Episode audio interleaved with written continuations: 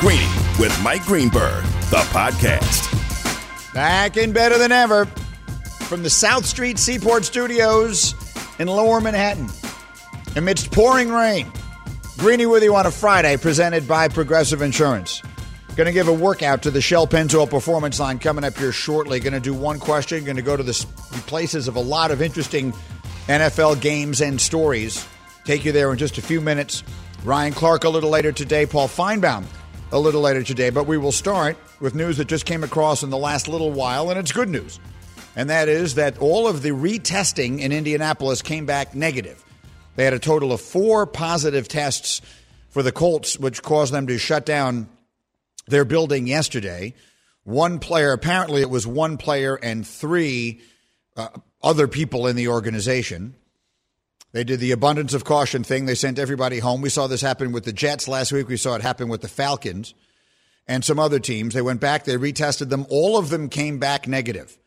They now believe these were all false positives. So the game is on between the Colts and the Bengals this weekend. And as I said to Dianna Russini this morning on television, and I'll say to you right now, and I've said it repeatedly, this is just going to be part of the business of this. We're just going to have to deal with this every week.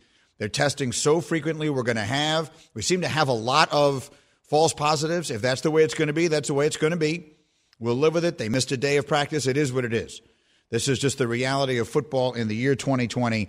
The news is good. The game is on. So at this point, all the games this weekend appear to be going forward, which allows us to talk about the big story of yesterday, which is Le'Veon Bell choosing the Kansas City Chiefs. And what I would say about that is it is the least interesting of the options to me in that it didn't change anything. It's probably the smartest thing he could do. But to me, if he signed in Buffalo, I would have made Buffalo a significant contender. If he signed in Chicago, I would have thought Chicago a significant contender. He signed in Kansas City. I thought Kansas City was going to win the Super Bowl when I woke up yesterday, and I still think it today. I do believe Le'Veon Bell will be a factor there. I think he will help. I think he will make a difference. I think it's brilliant for him. And I think they go from an offense that when they're good is the best in the NFL to when they're good is unstoppable. Now, we haven't seen them look unstoppable much this year. They really only looked that way in one game against Baltimore. But I have nothing but confidence in Andy Reid and Patrick Mahomes, Eric Bieniemy, and everyone else involved. Bell just makes it bordering on unfair. I had good conversations about this this morning, both on and off the air, with the crew from Get Up. That Le'Veon Bell is all of a sudden in a situation where, as a pass catching running back, he requires a lot of attention. At his best, he was as good a receiver practically as there was in the league at any position. if you're playing Kansas City now, you got to do what Tyreek Hill needs extra attention. You got to deal with Jason Kelce. He needs, excuse me, Travis Kelce. He needs extra attention. And now you're dealing with Le'Veon Bell. So unless they let you put 13 players on the field on defense, you're going to have a tough time slowing them down. Again, my only caveat here is I thought the Chiefs were going to win anyway. Now they don't have to be quite as perfect to be unstoppable. Here was Ryan Clark with me this morning. They now have a piece to not be so bored with. And we've watched this team go through lows. You look at the second half against the Las Vegas Raiders, the first three quarters against the Los Angeles Chargers. They were looking for a spark, looking for a piece that they can move around. And Bart is exactly right. Are you going to take your safety off of Travis Kelce? Are you going to move a safety from over the top of Tyreek Hill? Or are you going to take your shot with one of your third or fourth best defenders on Le'Veon Bell? That's the decision that you will now have have to make as a defensive coordinator playing against the Kansas City Chiefs. So the big question that I guess will have to be answered, and he will get the opportunity to answer, is this last year or so, did he look the way he looked because he has lost a step? Or did he look the way he looked because the team he is on just stunk in every conceivable way, both from a personnel standpoint and a scheme standpoint? With the Jets. He will start answering that question in Kansas City, not this Monday night, because he will need to go through five days of coronavirus protocol. So he won't be eligible to play until the following week. I am Greeny, and we are presented by Progressive Insurance. Progressive's Home Quote Explorer is changing the way you buy home insurance. Now you can go online, get a custom quote, and save both time and money. Learn more at progressive.com. All right, let's do one question. Bubba, give me a little music, and my first stop is going to be Kansas City. I have only one question. Uh, my one question is for our ESPN Chiefs reporter, Adam Teicher, who's on the Shell Pennzoil Performance Line. Adam, thank you for this. Adam, what do we expect the role to be for Le'Veon Bell in this dynamic and already stacked offense with the Chiefs? Yeah, there's there's a lot to uh, be sorted through in that regard. As you say, you know what what are the Chiefs really getting here? Are they getting the player from the, the Steelers from a few years ago? Are they getting the player from the Jets last year? So that uh, you know the Chiefs need to figure that out. Um, uh, you know, they, they've got a rookie running back in Clyde Edwards Helaire that they really like. So my sense is this will be uh, some type of shared backfield situation where they'll each get their time. But, um, you know, you, the reason the Chiefs signed him goes back to what you said. I mean, you said yesterday you felt like um, the Chiefs were going to win the Super Bowl. Maybe you feel even more strongly that way today. That's what the Chiefs are thinking. Uh, uh, they wanted to uh, strengthen a, a position that was not one of great depth. Uh, none of their backups have ever been a featured back more than a game or two at a time. So they really didn't have somebody to step in if Edwards Helaire uh, got hurt or, or something happened with him. And um, you know the Chiefs are trying to do whatever they can with this window of opportunity to win Super Bowls. Um, they're, if the Chiefs, if we're looking back in 20 years uh, in this era of Chiefs football, the Pat Mahomes era, and, and we say, wow, that was a great team they had in 2019, but that was the only Super Bowl they won. There's going to be a lot of people here right now, and I mean in the organization, who feel a, a profound sense of disappointment. They, they feel like this, this team and this uh, program has a lot, um, can accomplish a lot more than that. So, uh, you know, they, they just saw a great player they thought would make, or, or once was a great player who could make them better, maybe similar to when they signed Terrell Suggs toward the end of last season. And um, uh, so that's what they did. You know what? I'm going to bookmark that thought because I really like it. Adam, thank you very much for jumping in with me here. And I really like, if that is the way they're thinking, then I am doubly excited by it and I am triply impressed by Andy and everybody else there, which is not a surprise. But meanwhile, we continue one question. I only have one question. My next one goes to Cleveland. Jake Trotter covers the Browns for us at ESPN, and I think that is, in the big picture, the most important game of this weekend because it's a divisional matchup and everything that goes with that, and because it feels like such a measuring stick for these Browns going to Pittsburgh where they haven't won since 2003, and they will certainly convince a lot of people that they are for real this year if they find a way to knock off the Steelers. Jake, what can you tell us about the mindset of the Browns as they go in there? We all remember what happened with Myles Garrett uh, the last time these teams met and the helmet incident and all the rest of that. What can you tell us about the mindset of the Browns as they head into this measuring stick game in Pittsburgh? Yeah, Mike, I think they're trying to downplay the significance of this particular game as much as they can, but there's no doubt they understand the opportunity they have here, you mentioned the losing streak in Pittsburgh, um, which has really hampered this franchise. The way the Steelers have dominated them in the division, uh, they have a chance to not only you know vanquish that streak, beat their rival finally on the road, but also move to five and one. And I think you can make the case that if they beat Pittsburgh, that will be the biggest win that Cleveland has had since returning to the NFL in 1999. Because not only is it a rivalry win, not only are you breaking a losing streak on the road, but at five and one, you will be in spectacular position to finally snap the league's longest playoff drought, which is now up to 18 years. I, I, agree with you completely. And Jake, because the, the show has my name in it, I can break the rules. So I'm asking you a second question, if that's good for you. And I'll put it in the form of fantasy, but it's not necessarily meant that way. But who do you expect to have the bigger day as we look at the offensive game plan you're anticipating from the Browns? Will this be a day about Kareem Hunt or will this be a day about Odell Beckham? Yeah, I mean that's one of the kind of the side storylines of this game is Odell Beckham. You know his illness. Now he's tested negative for COVID uh, this week, but he was not at practice today. We're going to have a chance to ask Kevin Stefanski uh, in a little bit here. You know, what is your plan? You know, is, he, is Odell going to go on his own? Uh, to Pittsburgh because it's a drivable trip, obviously. So just based on that alone, I think Kareem Hunt is the safer answer. You know, Kareem has had touchdowns uh, in every game going back to week two. He's a weapon as a receiver as well. I think he's going to have a big workload in this game because as good as the Pittsburgh front is and that run defense is, I think the Browns want to send a message that, hey, we can run the ball on anybody in the NFL. We're going to take it right to you in your own stadium.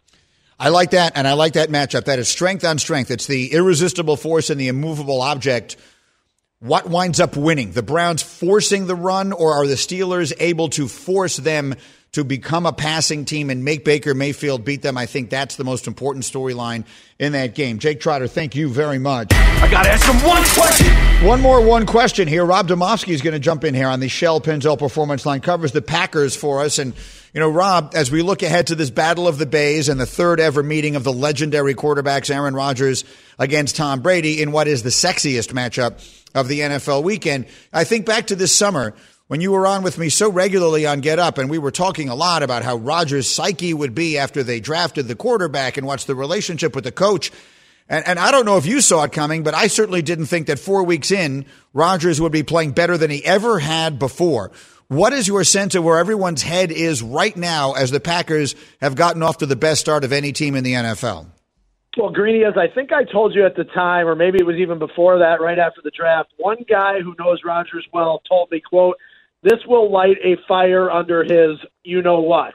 And whether Rodgers wants to admit it or not, and he has not admitted it, he has said that basically more or less that the Jordan Love pick had nothing to do with this.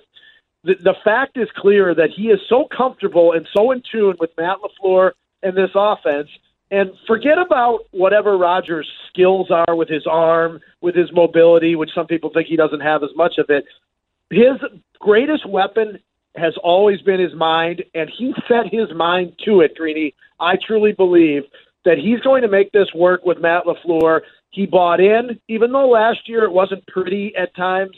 He has bought into the changes that they've made on offense. I mean, here's a guy who admitted I didn't like a lot of pre-snap motion. Well, what is their offense now, Greeny? It's all pre-snap motion. It's all the Kyle Shanahan, Sean McVay pre-snap motion, and Rodgers has embraced it, and that's why he's been so successful, regardless of what the circumstances are around him. All right, so well done. Rob Demovsky, thank you very much. I have only one question. That's one question with us here on ESPN Radio, and I really like that as we run around the NFL to some of the big games they are checking in on Buffalo, Kansas City with Le'Veon Bell now a Chief, and on Cleveland, Pittsburgh when a measuring stick game for the Browns, and then, of course, the Packers and Buccaneers in the third ever meeting between the two legendary quarterbacks, the boat and the goat.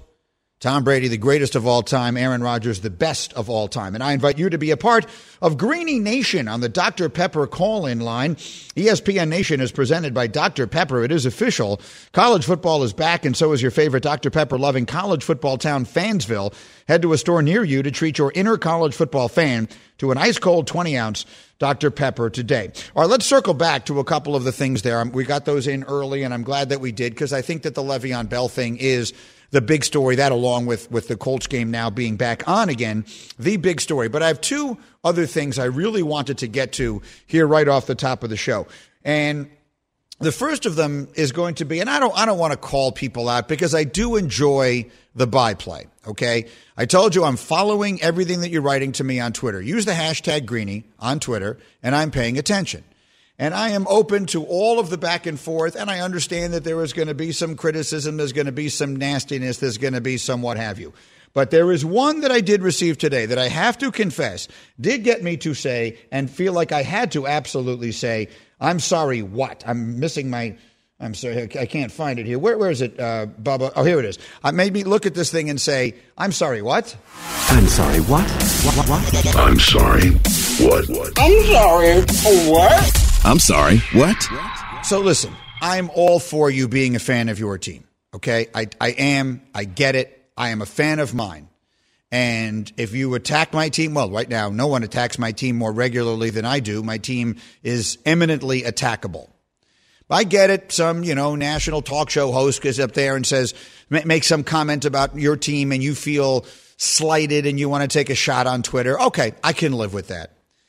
But this morning, I said on Get Up, that to call the Steelers Browns, now look, I'm old enough to remember when Steelers Browns is one of the great rivalries in the sport. Pittsburgh and Cleveland, because they're, a drivable rivalry, have always, the cities have an intense rivalry.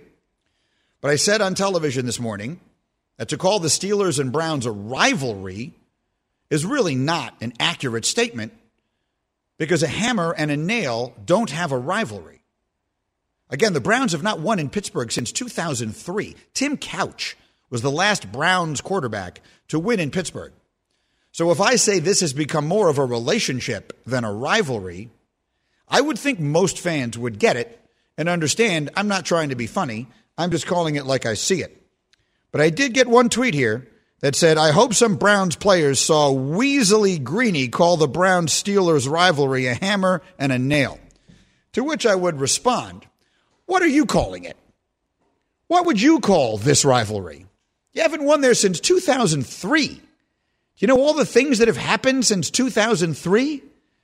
We were in the first term of the George W. Bush presidency, the last time the Browns won in Pittsburgh. So the idea that somehow the Browns players or anyone should be mad at me for saying that, it just doesn't make any sense.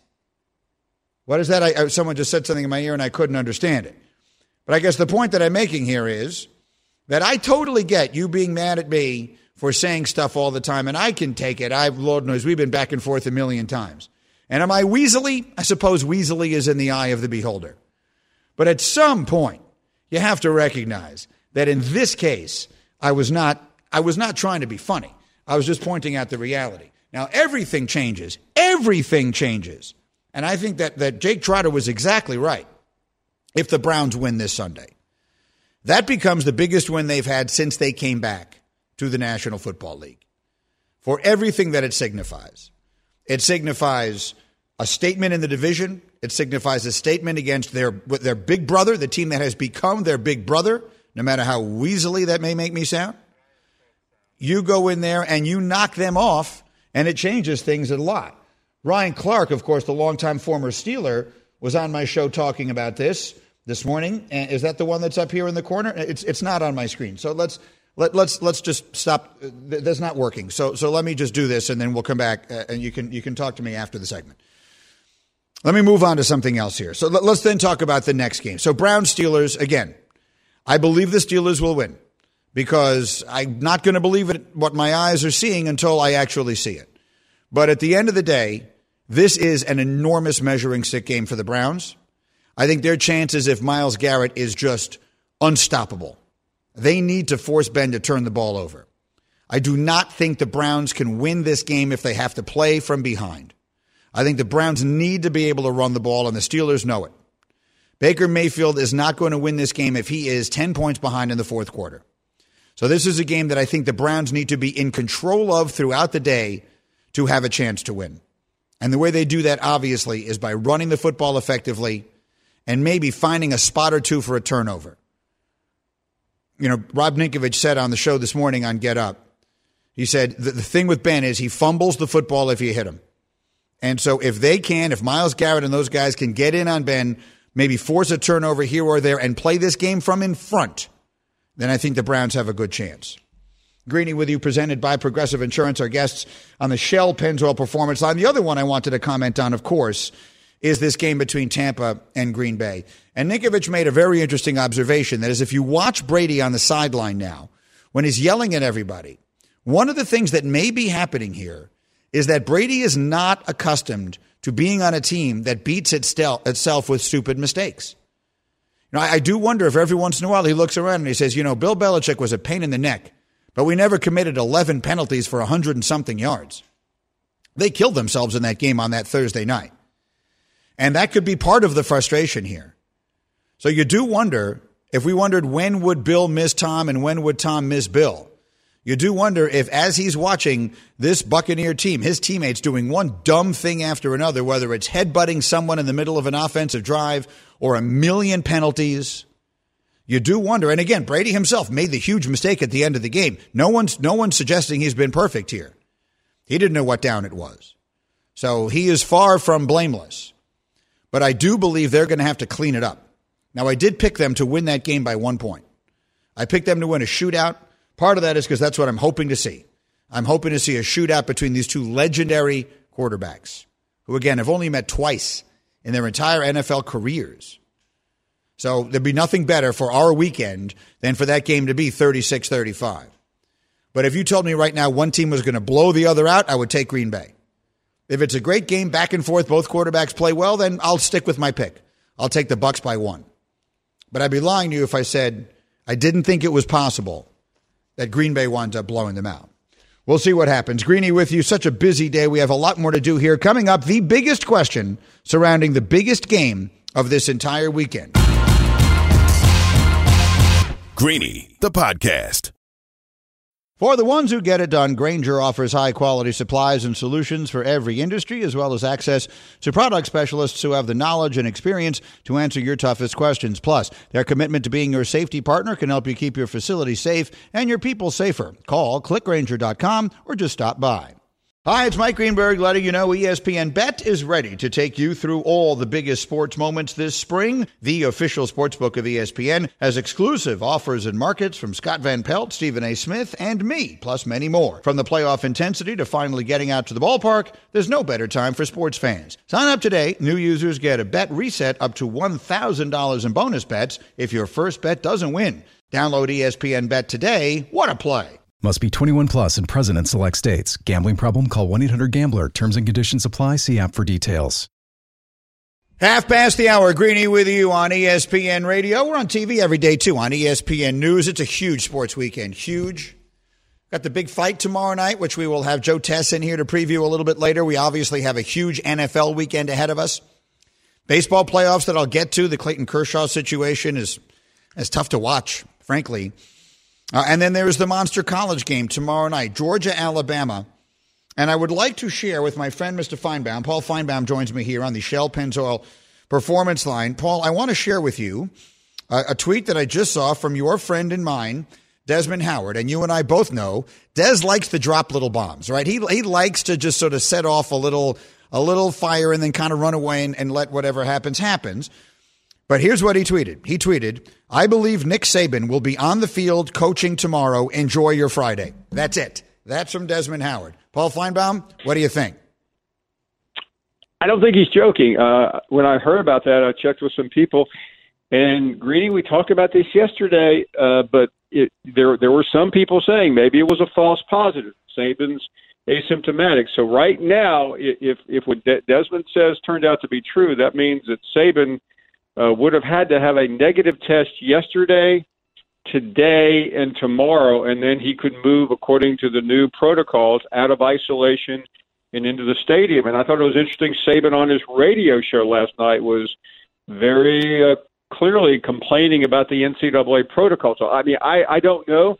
It's not like I can get in there and uh, steal the the PCR test, but but clearly uh, something's going on to make uh, Desmond think that, and to make other people at least be curious. But but there there is movement. I will tell you that. So you know as well as I do, Paul, the way people just react to stuff. So if indeed Nick Saban winds up standing on that sideline on Saturday night, there will be people, albeit I'm, I'm granting people who don't have any information whatsoever regarding this, who will just look at it and say, ah, they made a special accommodation because of his stature because it's him. Do you think there's any way that would happen? Would anyone change anything because it's Nick Saban? No. Uh, I, I, can tell you, Greeny, that feeling, uh, you know, watching this conference, uh, covering it, knowing the people that are involved, that that is not going to, to be a factor. And, and it shouldn't be. And, and I, I, I firmly believe that Greg Sankey, the commissioner of the SEC, would not allow that to happen, especially yeah, well, and under any circumstances, but especially one as serious as COVID. And yeah, I, I think I think the SEC has taken it seriously. Now, I, I, I get the criticism, and, and it is withering right now. And it, it wasn't helped this week by Dan Mullen. Uh, for those who didn't hear the story, uh, he he complained after losing at Kyle Field last week at College Station that the governor of Florida has allowed uh, full stadiums, and he wants a full stadium and he uh, his administration shot him down. And then before before he could even uh, try to get out of what he said, and he, he didn't try very hard. Uh, the, the the game this week against LSU was shut down because of 21 positives and several staff members. But but in, in Saban's case, I just cannot believe it. And I know some people out there are going, "Yeah, right," yeah, but that, that is the truth, Greeny. I believe you. I, I, not only do I believe you, I agree with you. I, I know the people that we're talking about here.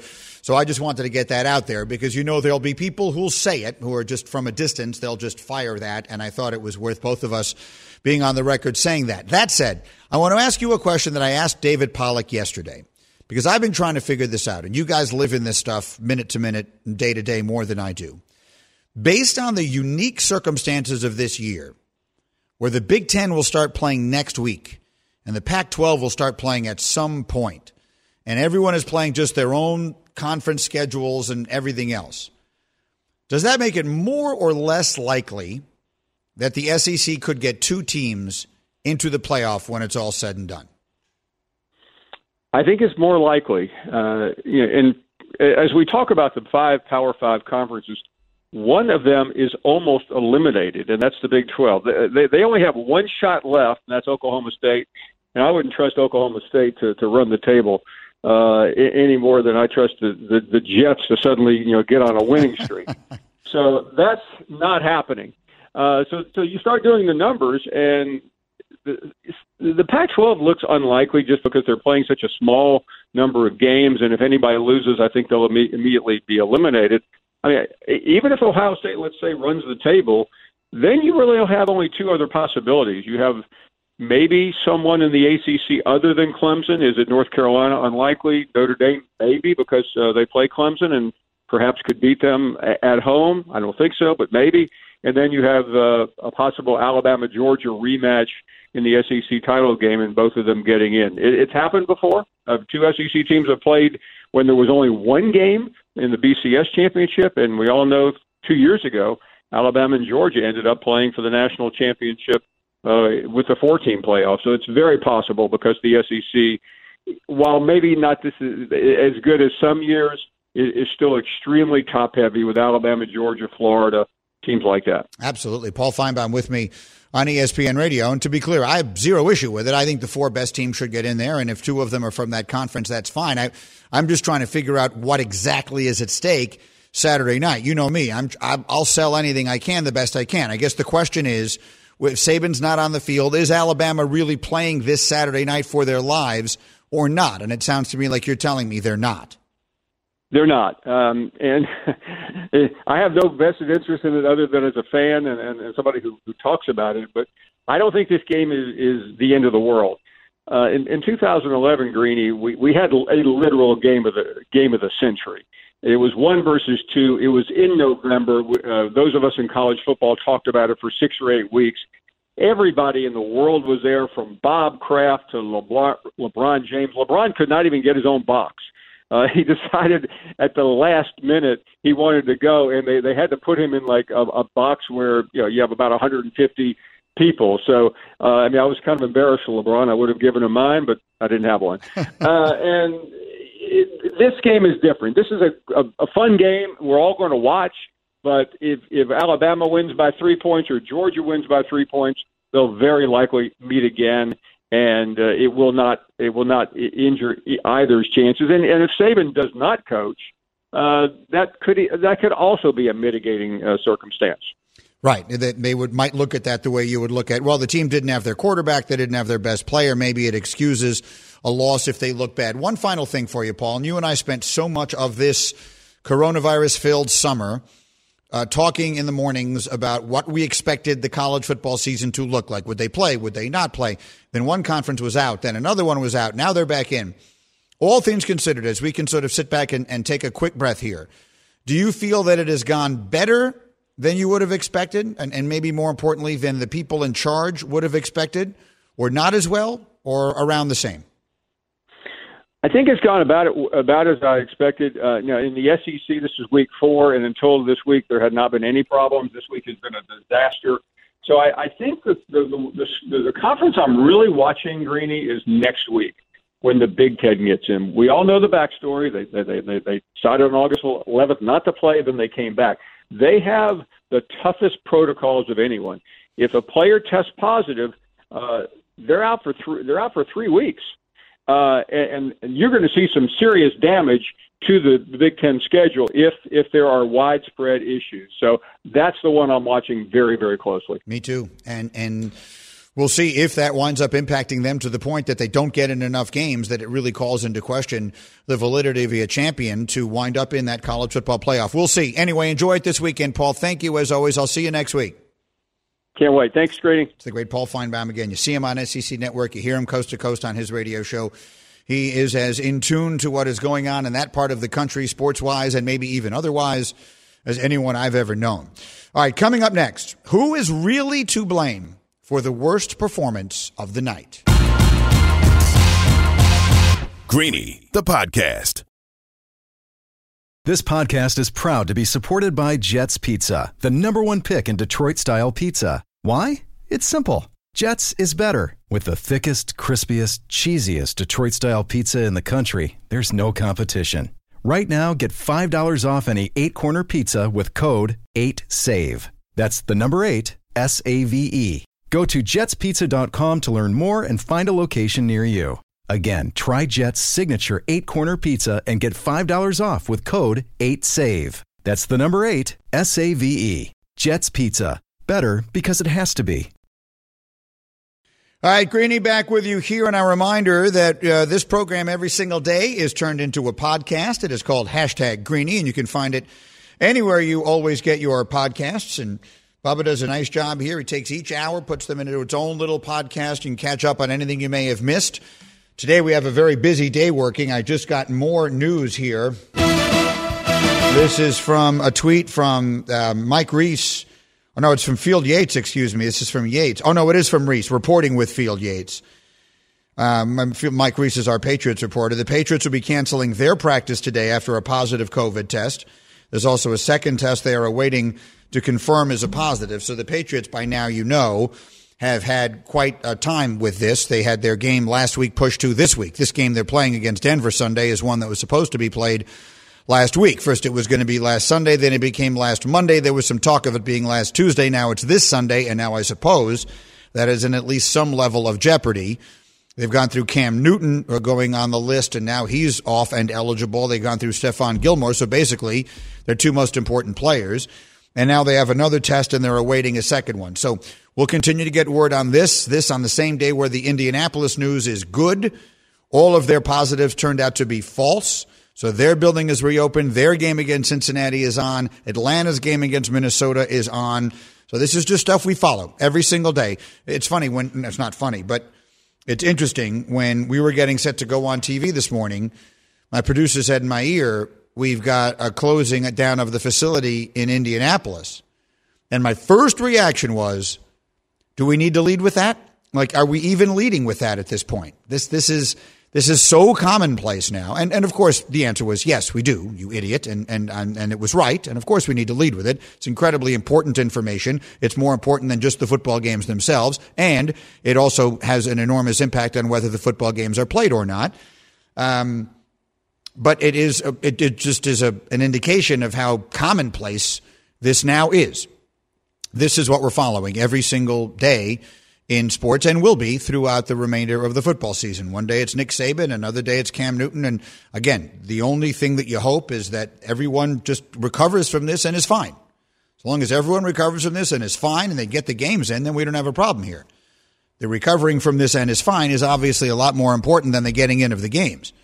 So, first and foremost, let's just hope that everyone recovers from all of this and is fine.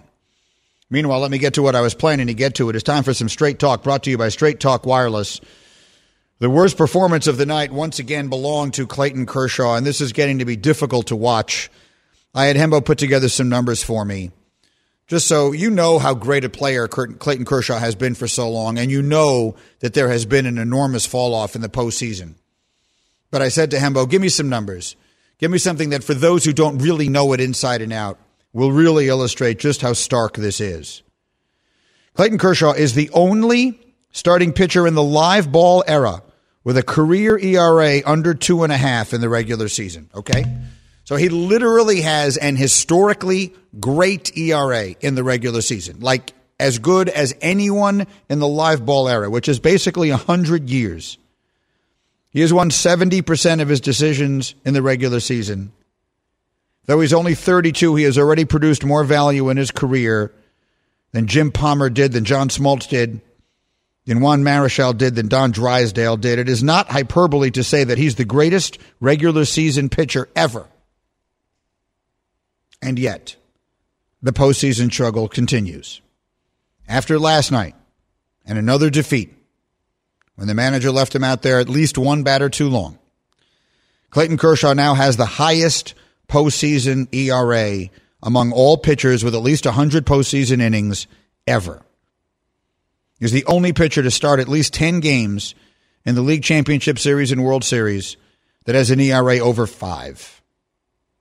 It was the fifth time last night in his career that he lost a postseason game in which his team had given him a lead.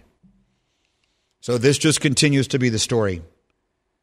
And these were Mark Teixeira's thoughts on it this morning with me on Get Up. He now has the highest career ERA of any pitcher that's thrown 100 innings in the postseason. And for as great as he's been in the regular season, he's first ballot Hall of Famer hasn't gotten the job done. Now, a lot of people are going to say this was Dave Roberts' fault. The manager should have taken him out after the fifth inning. I have no problem with Clayton Kershaw coming back out in the sixth. The problem is he didn't look good in the sixth inning. Karl Ravech and Tim Kurkjian and I are watching this game in Bristol and we're saying, take him out of the game. This is not a good matchup. Dave Roberts leaves Clayton Kershaw in, gives up the big double, and the rest is history. Unfortunately, it seems like Dave Roberts leaves Clayton Kershaw in just long enough to lose the game. Straight Talk Wireless, no contract, no compromise. That's it. At some point, you just have to come to the understanding that Kershaw has become in the postseason a guy, he's just a guy. I mean, there's just no other way to look at it. If the Dodgers are going to come back and win this series, they're going to do it without him. And if he gets another start in the World Series, you just can't expect him to be Clayton Kershaw in that spot. As much as the manager wants to give him a chance to do it, I get it. But at some point, the concerns of the team trump that. And so you have that on one side. You have the Braves now up 3 1, one win away from their first World Series in 21 years. And on the other side, the Rays continue to be one win away. They were one win away in game four, and then they were one win away in game five. And after a walk off by Carlos Correa last night, they're now one win away in game six.